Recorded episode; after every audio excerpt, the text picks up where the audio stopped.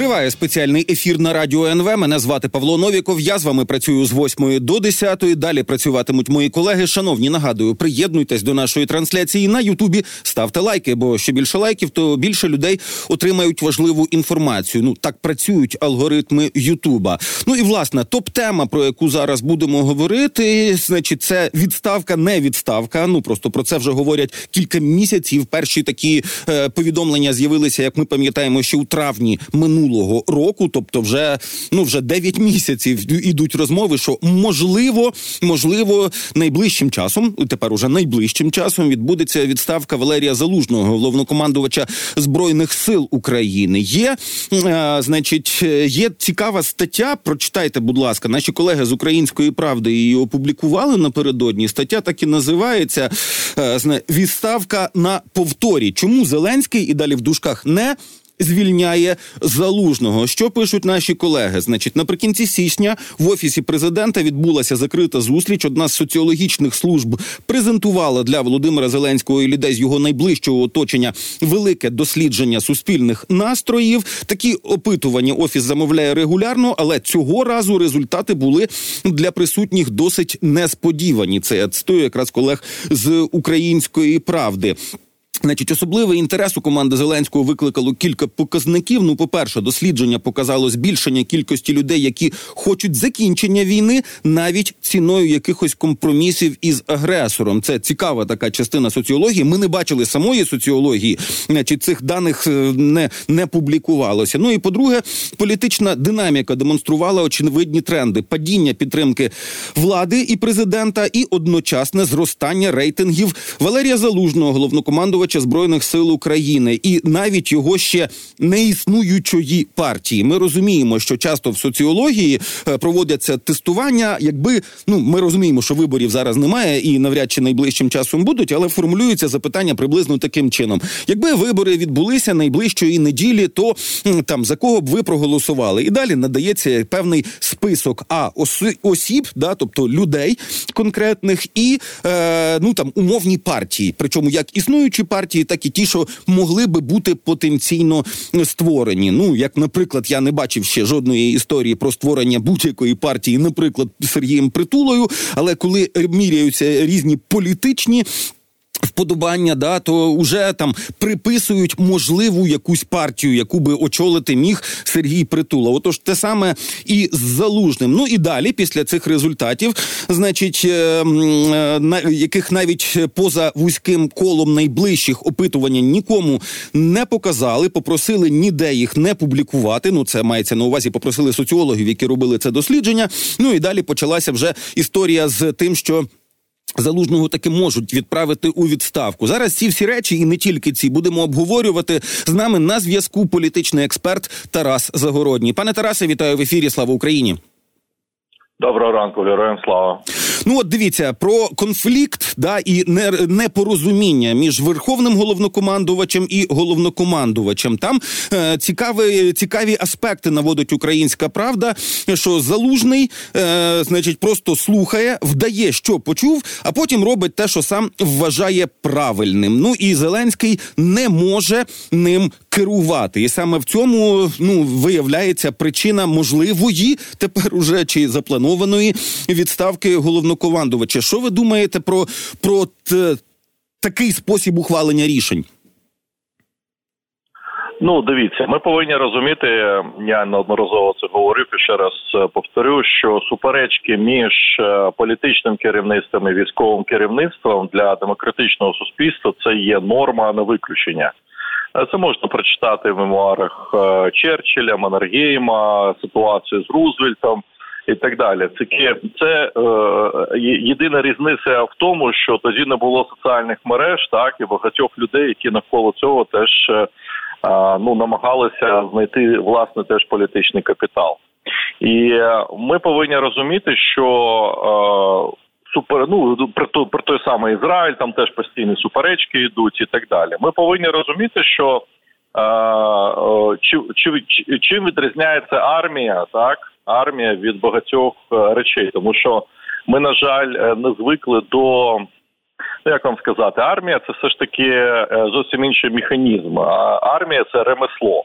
Для того щоб прийти і розуміти армію, потрібно багато проходити фактично всі щаблі. Неможливо навчитися просто в університеті, так ну припустимо військову яку спеціальність, не пройшовши е, певні етапи, всі щаблі фактично е, армійської служби. І тому, звичайно, що е, принцип ухвалення рішень і логіка військових е, багатьом цивільним може здаватися ну ну не такою, як здається. І тому можуть бути різні суперечки. Я тут не виключаю. Чи є це причиною для того, щоб ухвалювати відповідні рішення. Ну президент може це зробити як верховний головнокомандуючий, але проблема в тому, що доведеться пояснювати суспільству, чому він це так зробив, і достатньо переконливо. Ну, пояснення, напевно, якесь має бути. Ми ж все ж таки живемо в демократичному суспільстві. Ще одну фразу звідти процитую. От е, її треба обговорювати. Зеленський до останнього, ну це пишуть колеги з української правди. До останнього намагався бачити в залужному елемент своєї вертикалі. Вона мала забезпечити результат на війні, який потім президент конвертував би у політичні рейтинги. І аналогічно Зеленський дивиться і на всіх інших людей у своїй команді. От е, успіхи на війні, які можна і треба конвертувати виключно у політичні рейтинги президента. От сам цей підхід теж е, я думаю вартою обговорення. Що ви про це думаєте? Чи це припущення журналістів? Ну це політична логіка будь-якого лідера.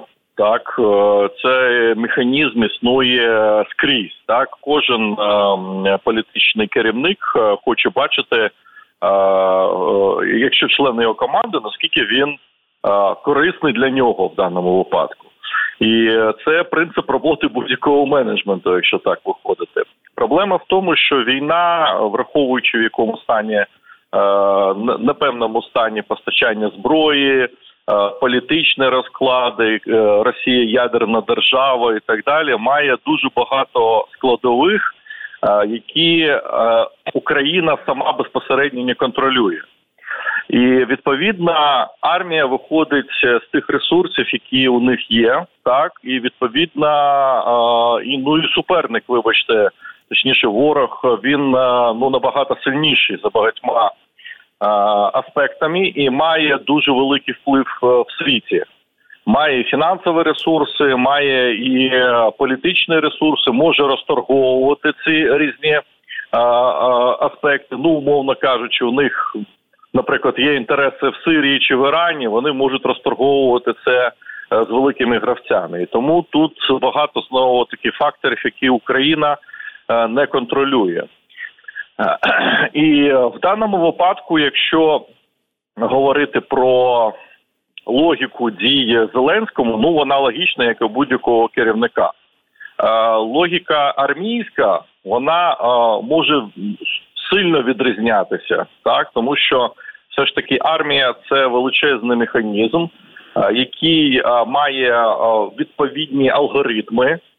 Який має зовсім іншу логіку, яка не так швидко відбувається, так і тому в даному випадку ну і плюс все ж таки це життя людей, і тому, звичайно, що можуть відрізнятися багато багато аспектів від очікувань, які є, очікувань, які здобули. І тут ми повинні розуміти, а що на даний час це може вважатися. Uh, ну, знаєте, оцінка ситуації тут і зараз може відрізнятися від стратегічного бачення, як бачить, наприклад, армія, що буде розвиватися далі, тому що армія це завжди довгострокове планування. Угу. Добре, ну і про саму відставку. Значить, е, ця відставка може статися вже найближчими днями. І далі знову цитата «Е, м'яко не так, як всі собі уявляють, все буде спокійно. Та й залужний вже внутрішньо прийняв, що точно іде. Далі цитата Валерію Федоровичу точно не потрібні жодні мітинги чи заворушення. Якщо, не дай Бог, хтось щось почне робити, то він тут же вийде із закликами, що якщо комусь кортить продемонструвати героїзм, то ідіть йдуть на фронт. Це вже цитують співрозмовника української правди в генеральному штабі. А от е, коли ну по суті всі всі останні події, це ну не знаю, можна вважати таким прямим виштовхуванням Залужного у політику, хоча про політику він ніколи не заявляв. Було лише кілька його там статей і інтерв'ю, але всі вони стосувалися саме війська і перебігу війни. А ви е, як ви гадаєте, справді може ця вся штука пройти ну так м'яко, спокійно? Ну, якщо, наприклад, навіть сам залужний скаже, що все, ну якщо так треба, то так треба. В принципі, це ж конституційне право верховного головнокомандувача призначати і звільняти е, головного армійця. Е, ну на папері, на папері, те, що сказано, так воно і буде, скоріш за все, тому що я теж не впевнений, що залужно буде гратися в такі речі. Е, ну я впевнений, що залужний не планував ніякої політичної кар'єри. Е, його призначав Зеленський. Пам'ятаєте, це було 21 рік. Тоді звільняли Таранапел, був такий міністр оборони. Він одразу ж і Хамчак. Він одразу ж звільнив обох, тому що у них були конфлікти один з одним. Тоді був призначений Резніков і був призначений Залужний. Але війна все поміняло. Все поміняло, оскільки армія виконує головний базовий базову функцію захисту держави. То і людина, яка очолює армію, відповідно, її вага в суспільстві значно зросла в тому числі в політичному значенні. Е, у нас там армії довіряють е, скільки там по 97%, е, СБУ у нас довіряють. У нас дві силові структури там під 70%, ті, які виконують функцію захисту держави і захисту життя людей. І відповідно залужний сам по собі хотів він чого чи не хотів, перетворився вже на політичну фігуру. А от що буде далі? Ну подивимось після відставки, якщо вона в дійсності відбудеться, тому що залужний е, перетворився фактично. Ну він не політик, він вже національний міф. Він національний міф, частина героїчного епосу українців. Я б сказав, вже частина фольклору українського. От подивіться, скільки писань про залужного вже складена, вірші йому присвячують люди і так далі. Ну це логічна поведінка. Ну так він дійсно вже схожий на такий трошки національний міф, дійсно. І це зрозуміла і логічна позиція українців, тому що людина відповідає за безпеку, він є особленням героїчного спротиву. І тому в даному випадку, навіть якщо залужний піде спокійно і буде мовчати, він все рівно залишатиметься великою політичною фігурою. І він все рівно буде частиною такого центру тяжіння людей, які не погоджуються з Зеленським, так і е, і це створить все рівно. Він буде політичною фігурою. Якщо він буде ну от зараз піде, просто буде мовчати. Наприклад, піде з армії, якщо він піде з армії, ну і так далі, і так далі. А тому, що небезпека, яка нависає над нашою державою, вона не зникне, вона буде досить довго над нами е, нависати, тому що навіть після нашої перемоги Росія не зникне як е, джерело небезпеки. І все рівно армія як політичний інститут, фактично він вже у нас відбувся. І люди, які уособлюють армію, вони будуть частиною цього політичного інституту. Вони матимуть велику вагу в суспільстві більше ніж політики. Е, добре, тепер про інформаційну політику, оскільки ми все одно чекаємо якихось ну там аргументацій і пояснень, якщо відбудеться ця відставка, чи якщо її не відбудеться, то як далі планують взаємодіяти ці люди? Ну і у нас же є ще одна частина інформаційного простору, яка називається е, марафон Єдині новини. Уже багато їх критикують. Тепер уже і міжнародна організація Репортери без кордонів закликає припинити телемарафон, тому що ну по суті він уже не виконує тієї функції, функція, яка на нього покладалася. Перші півроку після початку вторгнення воно працювало. Зараз там якісь ну мікробні абсолютно рейтинги. Для самих навіть телевізійників, які працюють в єдиному марафоні, сам марафон став трохи токсичним, і тому почали відкриватися всі ці ну дублі телеканалів і уже з іншим контентом. От що ви думаєте про е, про таку тяглість телемарафону? Він просто зручний, його бояться прибирати, чи чому його не закривають досі? Ну чого бояться?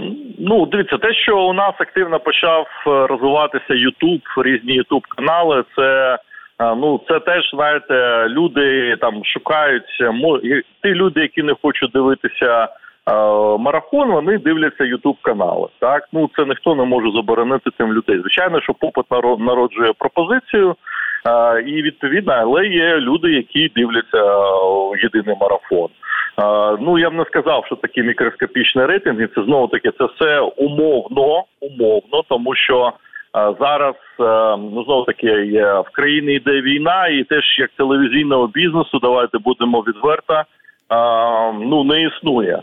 Тому що немає такого рекламного ринку, який би міг підтримати цей цей телевізійний е, бізнес. Е, ну і до цього ми всі розуміємо, що багато телеканалів у нас все ж таки були більше політичним інструментом ніж бізнесом. І тому в даному випадку є люди, які дивляться єдиний марафон, а є люди, які дивляться ютуб канали. В принципі, це нікому не нікому не забороняється. Дійсності вплив ютуб каналів і різноманітних альтернативних джерел інформації. Вони в принципі задовольняють попит людей, які не хочуть дивитися, наприклад, єдиний марафон.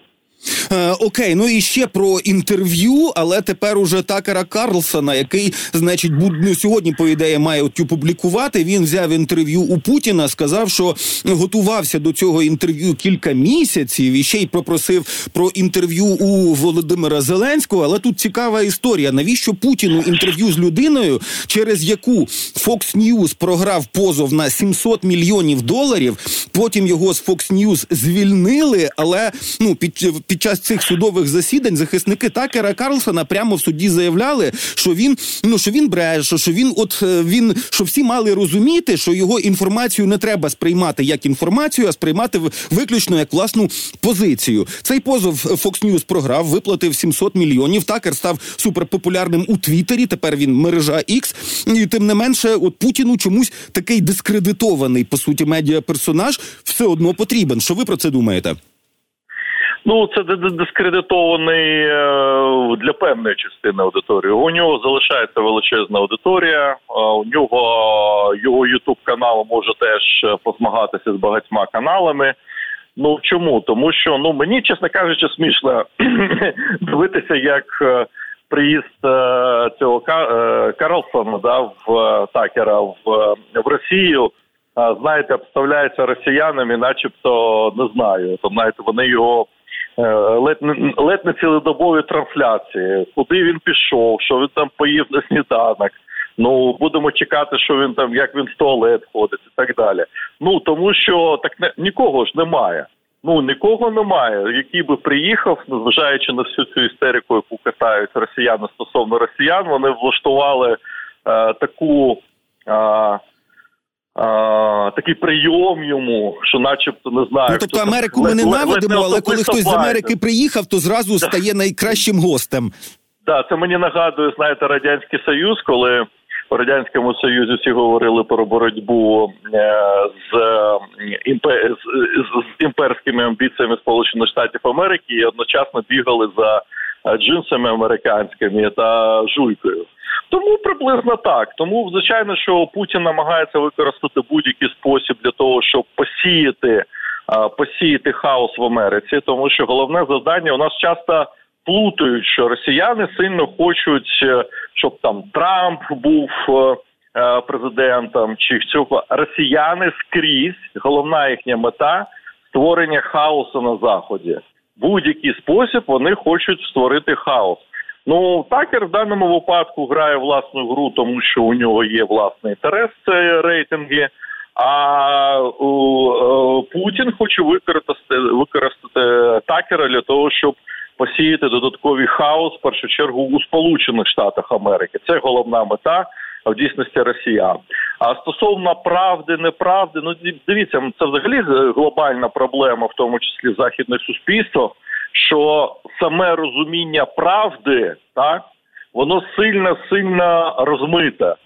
Умовно кажучи, кожен через знову таки через появу соціальних мереж, через сегментацію аудиторії, це призвело до того, що кожен вважає, дивиться ці ті канали, які вважає за потрібним. Ну, наприклад, те саме Fox, і не дивиться, наприклад, CNN. CNN теж глядачі CNN дивляться тільки CNN і не дивляться, наприклад, Fox. І це ну і виходить, що кількість вважає... правд у нас настільки да, вже да, різноманітна, да. що приходимо до висновку, що правди може взагалі не існувати. І власне це теж вигідно росіянам. Вони якраз такий порядок денний просувають. Добре, політичний експерт Тарас Загородній був з нами на зв'язку. Шановні.